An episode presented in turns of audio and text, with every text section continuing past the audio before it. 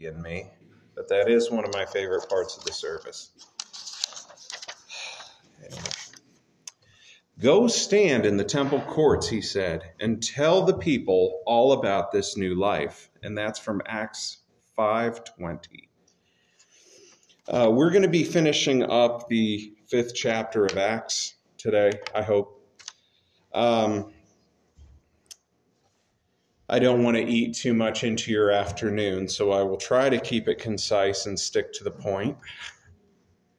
The points, really, but uh, we're picking up at verse 17 and going through to the end. And there's a lot going on. So if it seems like I missed something, of course I want to talk to you about it. But it's, it's possible that I was just focusing on another part of this. But please, I, I want to talk about it. Don't worry. All right. Verse 17 Then the high priests and all his associates, who were members of the party of the Sadducees, were filled with jealousy. They arrested the apostles and put them in public jail. But during the night, an angel of the Lord opened the doors of the jail and brought them out. Go stand in the temple courts, he said, and tell the people all about this new life. At daybreak, they entered the temple courts, as they had been told, and began to teach the people. When the high priest and his associates arrived, they called together the Sanhedrin, the full assembly of the elders of Israel, and sent to the jail for the apostles. But on arriving at the jail, the officers did not find them there. So they went back and reported, We found the jail securely locked, with the guards standing at the doors. But when we opened them, we found no one on, inside. On hearing this report, the captain of the temple guard and the chief priests were at a loss, wondering what this might lead to. Then someone came and said, Look, the men you put in jail are standing in the temple courts teaching the people.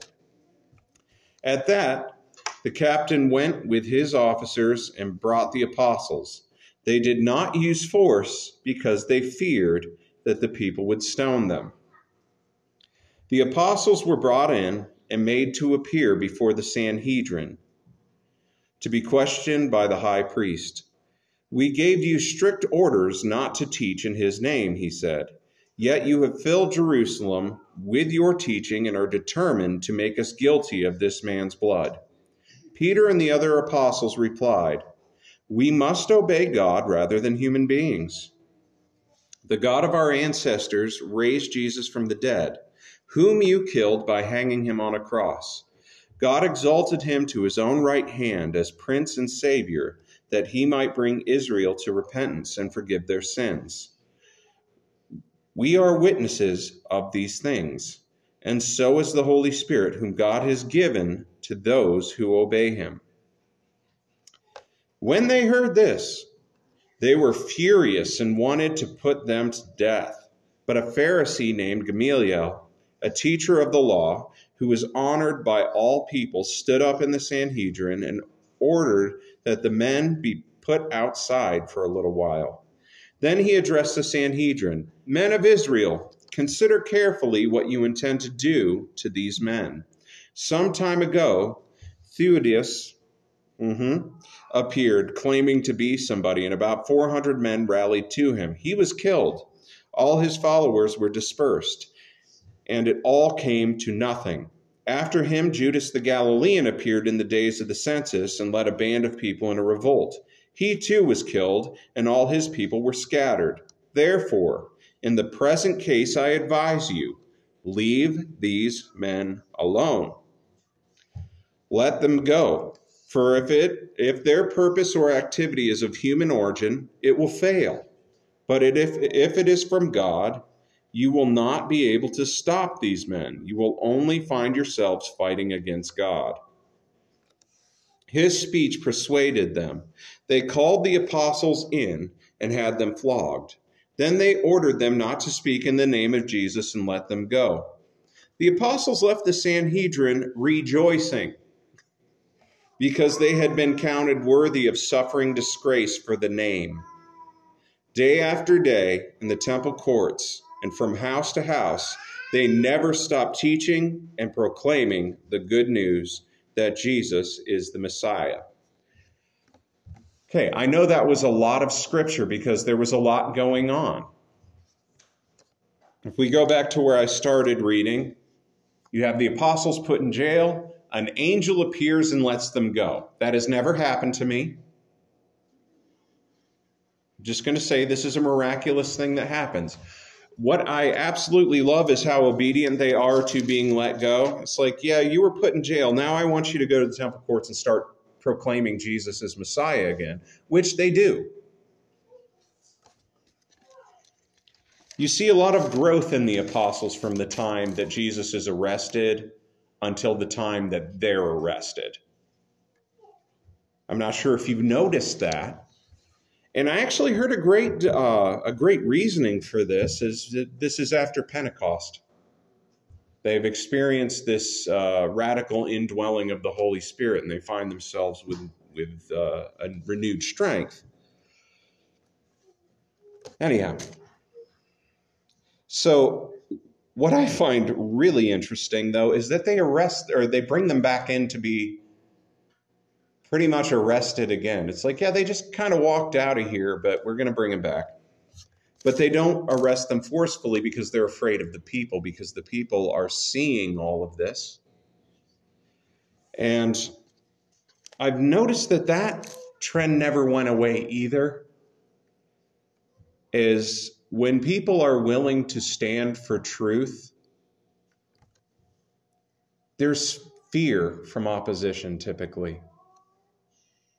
Now, before you mishear me or plug me into your political agenda, I am not advocating revolution. I'm just saying if we stand for the truth as the church, opposition has to tread a little carefully, or else they look as ridiculous as they can tend to be.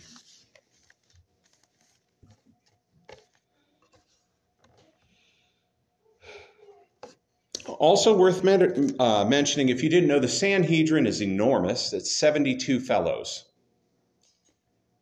I say fellows because they're all guys.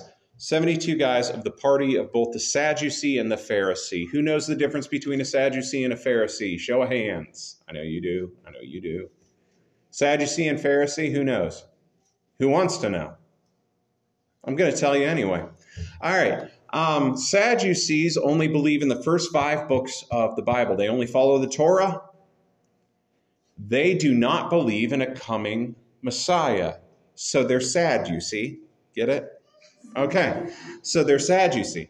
Now, the Pharisees, also incredibly legalistic, but they believe in all of all of the Old Testament. They believe in the prophets, they read the Psalms, they believe in the Torah.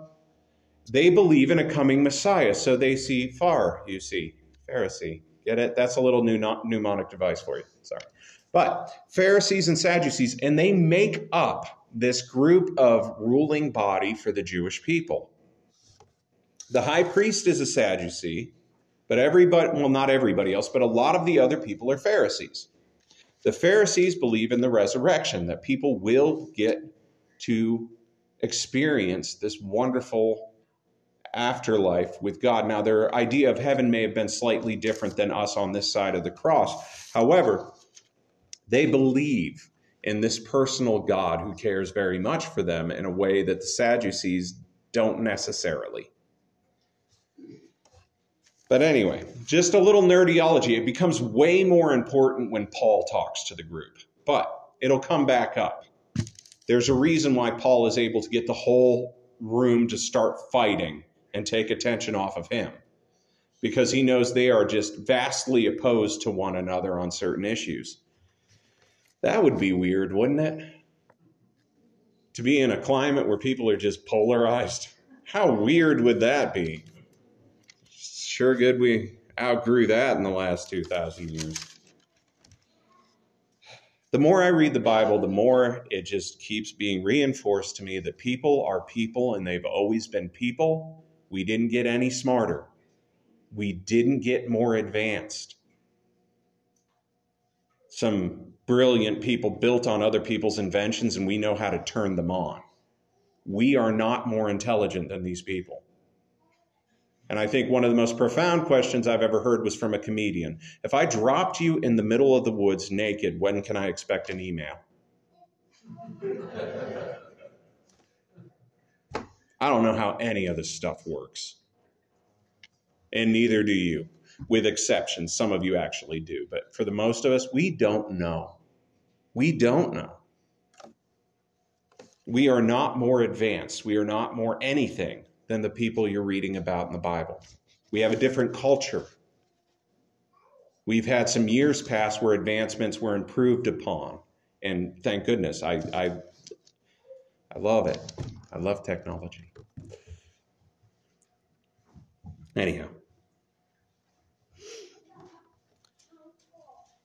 I also absolutely love that in verses 33 through 39, a man stands up to tell them, if this is from God, you will not be able to stop it. If this is not of God, it's going to fail anyway. Just get out of their way. Now, as will become apparently clear as you go further through Scripture, the man speaking is Gamaliel, who is the rabbi of Saul, Paul, the guy who later intensely persecutes the Christian church, which tells me he probably was at odds with his rabbi right around this time. But it's interesting to see that, that even with such an amazing rabbi being his rabbi, and historically, if you look at writings that are extra biblical that come from Jewish tradition, Gamaliel is a big deal. He's a big deal. Sometimes they pronounce it Gamliel, but it's the same dude. He's a big deal.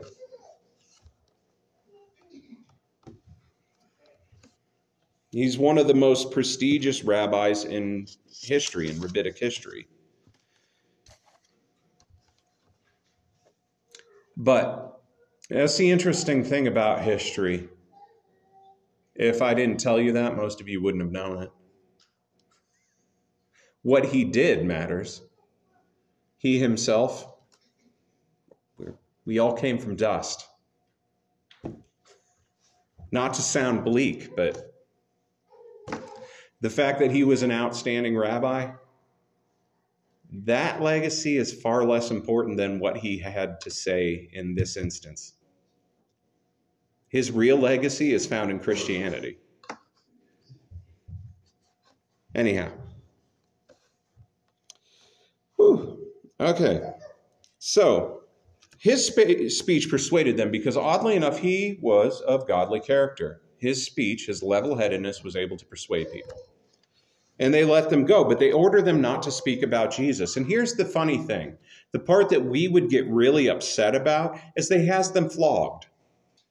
Any of you ever been flogged? I wouldn't imagine, like, well, some of you may have been, but being flogged doesn't sound like a good time necessarily. Like, I was spanked some when I was a kid. I earned every single bit of it, every bit of it, and probably they deserve to give me far more than I ever got because I was sneaky. Just the truth. I was sneaky.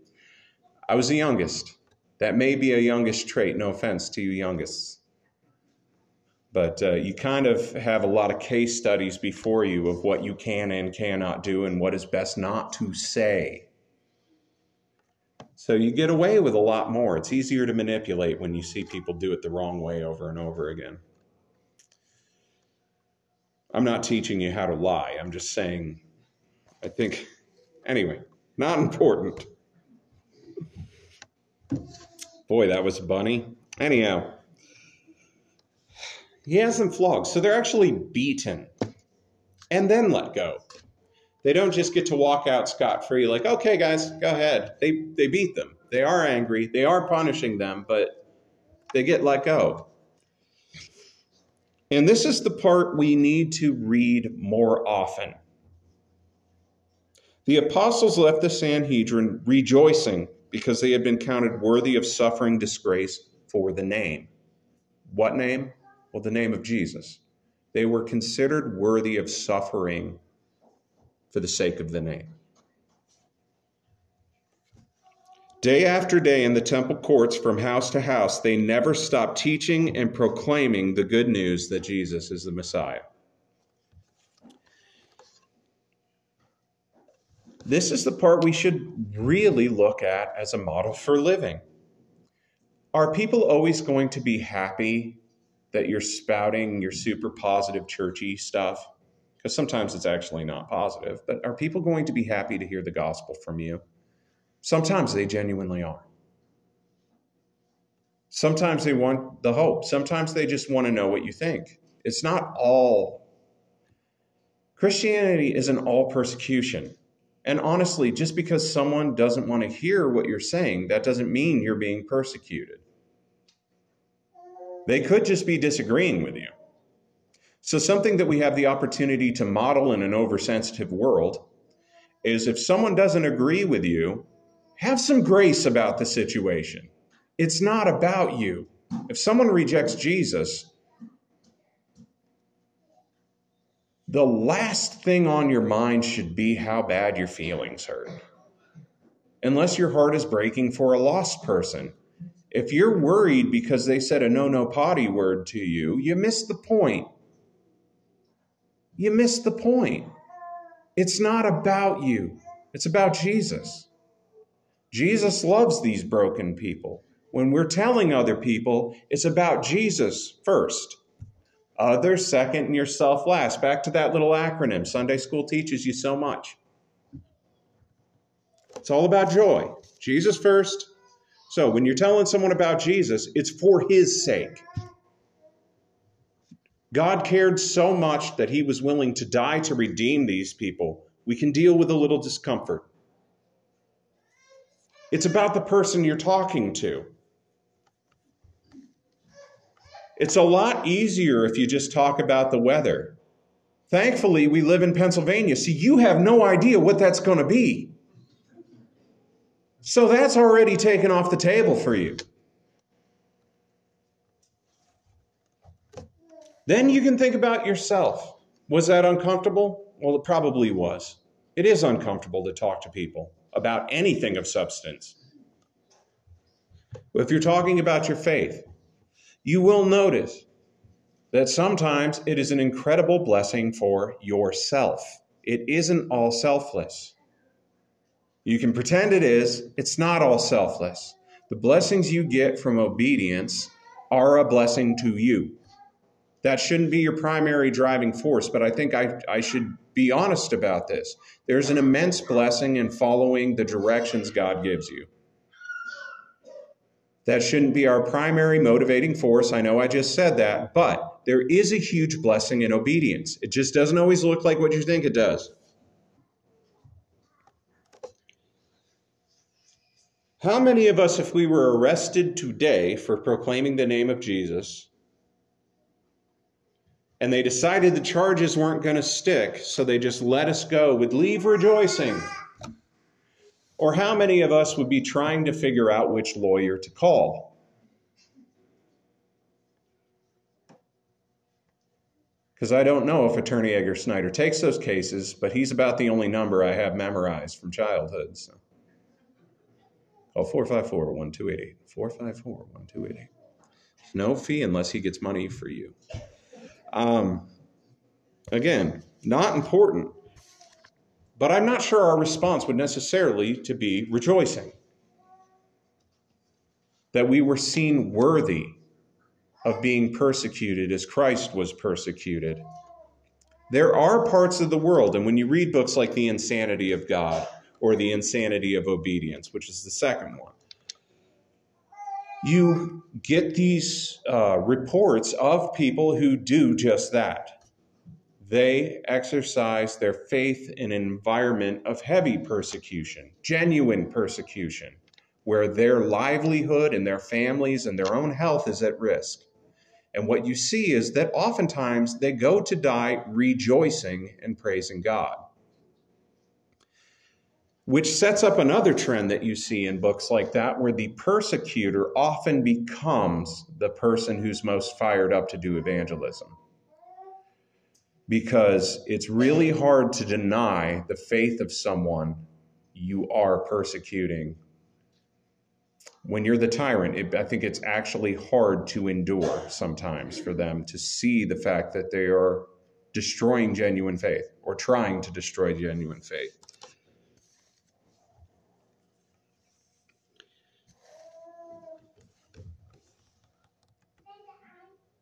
I love it. Anyway, I was talking to my friend yesterday about that. He does sound at his church, and sometimes he does some worship leading and stuff. He's like, if there's a baby there, though, and they're making noise, he's just like, I get distracted for several minutes. I'm just like, oh, look at the baby. It's a good thing. It's a great thing to have little people in church with us, wiggly, noisy little people. It's important. It's something that should be celebrated. It's something that we should encourage. It's exciting. Because I'm temporary. And you're temporary. And sadly, they're temporary too, but they just started. They got a little longer to go.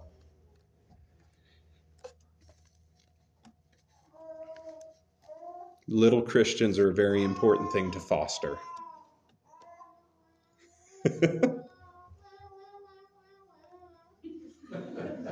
Does it get better than that, seriously? All right. Sorry. Um, they also immediately go back to what they were doing. Every day they're out there in public in the same place where they've already gotten in trouble twice. They're going out and they're proclaiming the name of Jesus. Now, here's another thing that you could look at it this way too, eh, because this is in here. Just throwing this out for thought. I'm not telling you how to feel about this. In one aspect, we need to recognize that they all go peacefully. And in many ways, they do exactly submit to the authority, except they did tell them to stop talking about Jesus, which they would not do. Right? They would not stop speaking about Jesus. Here's an interesting thing. And it, again, just food for thought. Get your wheels spinning. Did they continue to speak about Jesus because they were physically stronger? Did they continue to speak about Jesus because because of their rights to free speech which they didn't have? Did they continue to speak about Jesus because it was comfortable and popular? Did they continue to speak about Jesus because they had the Second Amendment or the First Amendment or the Fourth Amendment or the Fifth Amendment for that matter?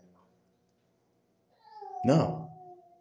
They continue to speak about Jesus because Jesus is more important than your personal comfort.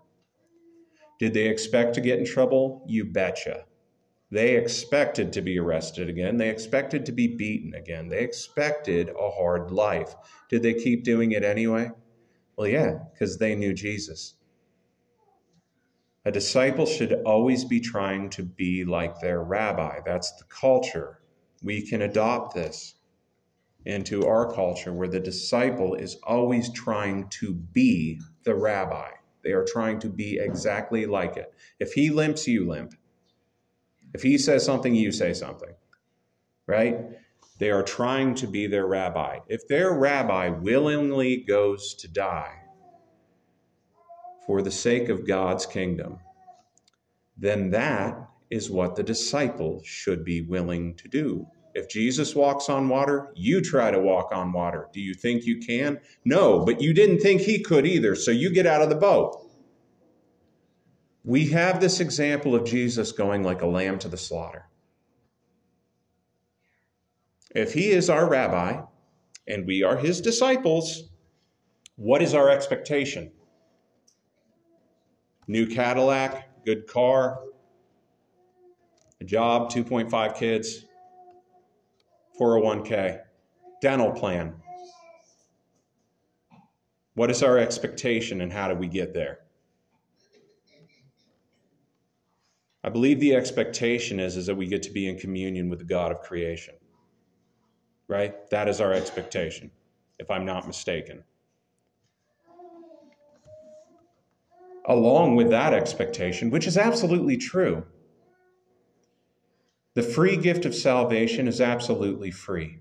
It'll only cost you everything. You are required to die to yourself. Thankfully, in our context, that is very much a philosophical idea. But were you required to die for Jesus, would you really be willing to? Because to be honest, some people aren't willing to get out of bed before 11 for Jesus. Does that mean they're not saved? That's not what I'm saying at all. If I'm willing to die for Jesus, why am I not willing to live for Jesus? If you're not willing to live for Jesus, I don't believe you're willing to die for him either. It works that way very much in all relationships. You can tell somebody, I would die for you. Really? You don't call me back. Proof is in the pudding there. I don't care what someone's willing to kill for. That's all pride and vanity. I want to know what you're willing to die for. Killing isn't as hard as people think. I don't care what you're willing to kill for. I don't care what you're willing to scream for. I don't care what you're willing to vote for. I don't care what you're willing to petition for. I don't care what you're willing to protest. What are you willing to live for? What are you willing to die for? That's what I care about. It may include all those little things, but that's exactly all they are little, convenient ways of doing things.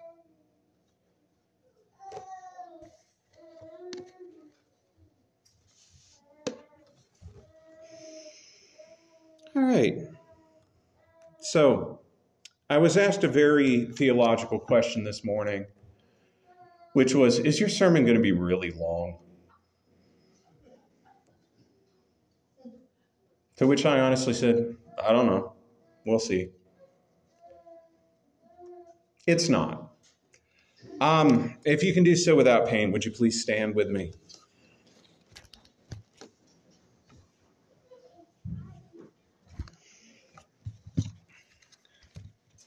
Father God, I thank you for the faith of the apostles. I thank you for your very words we find in Scripture.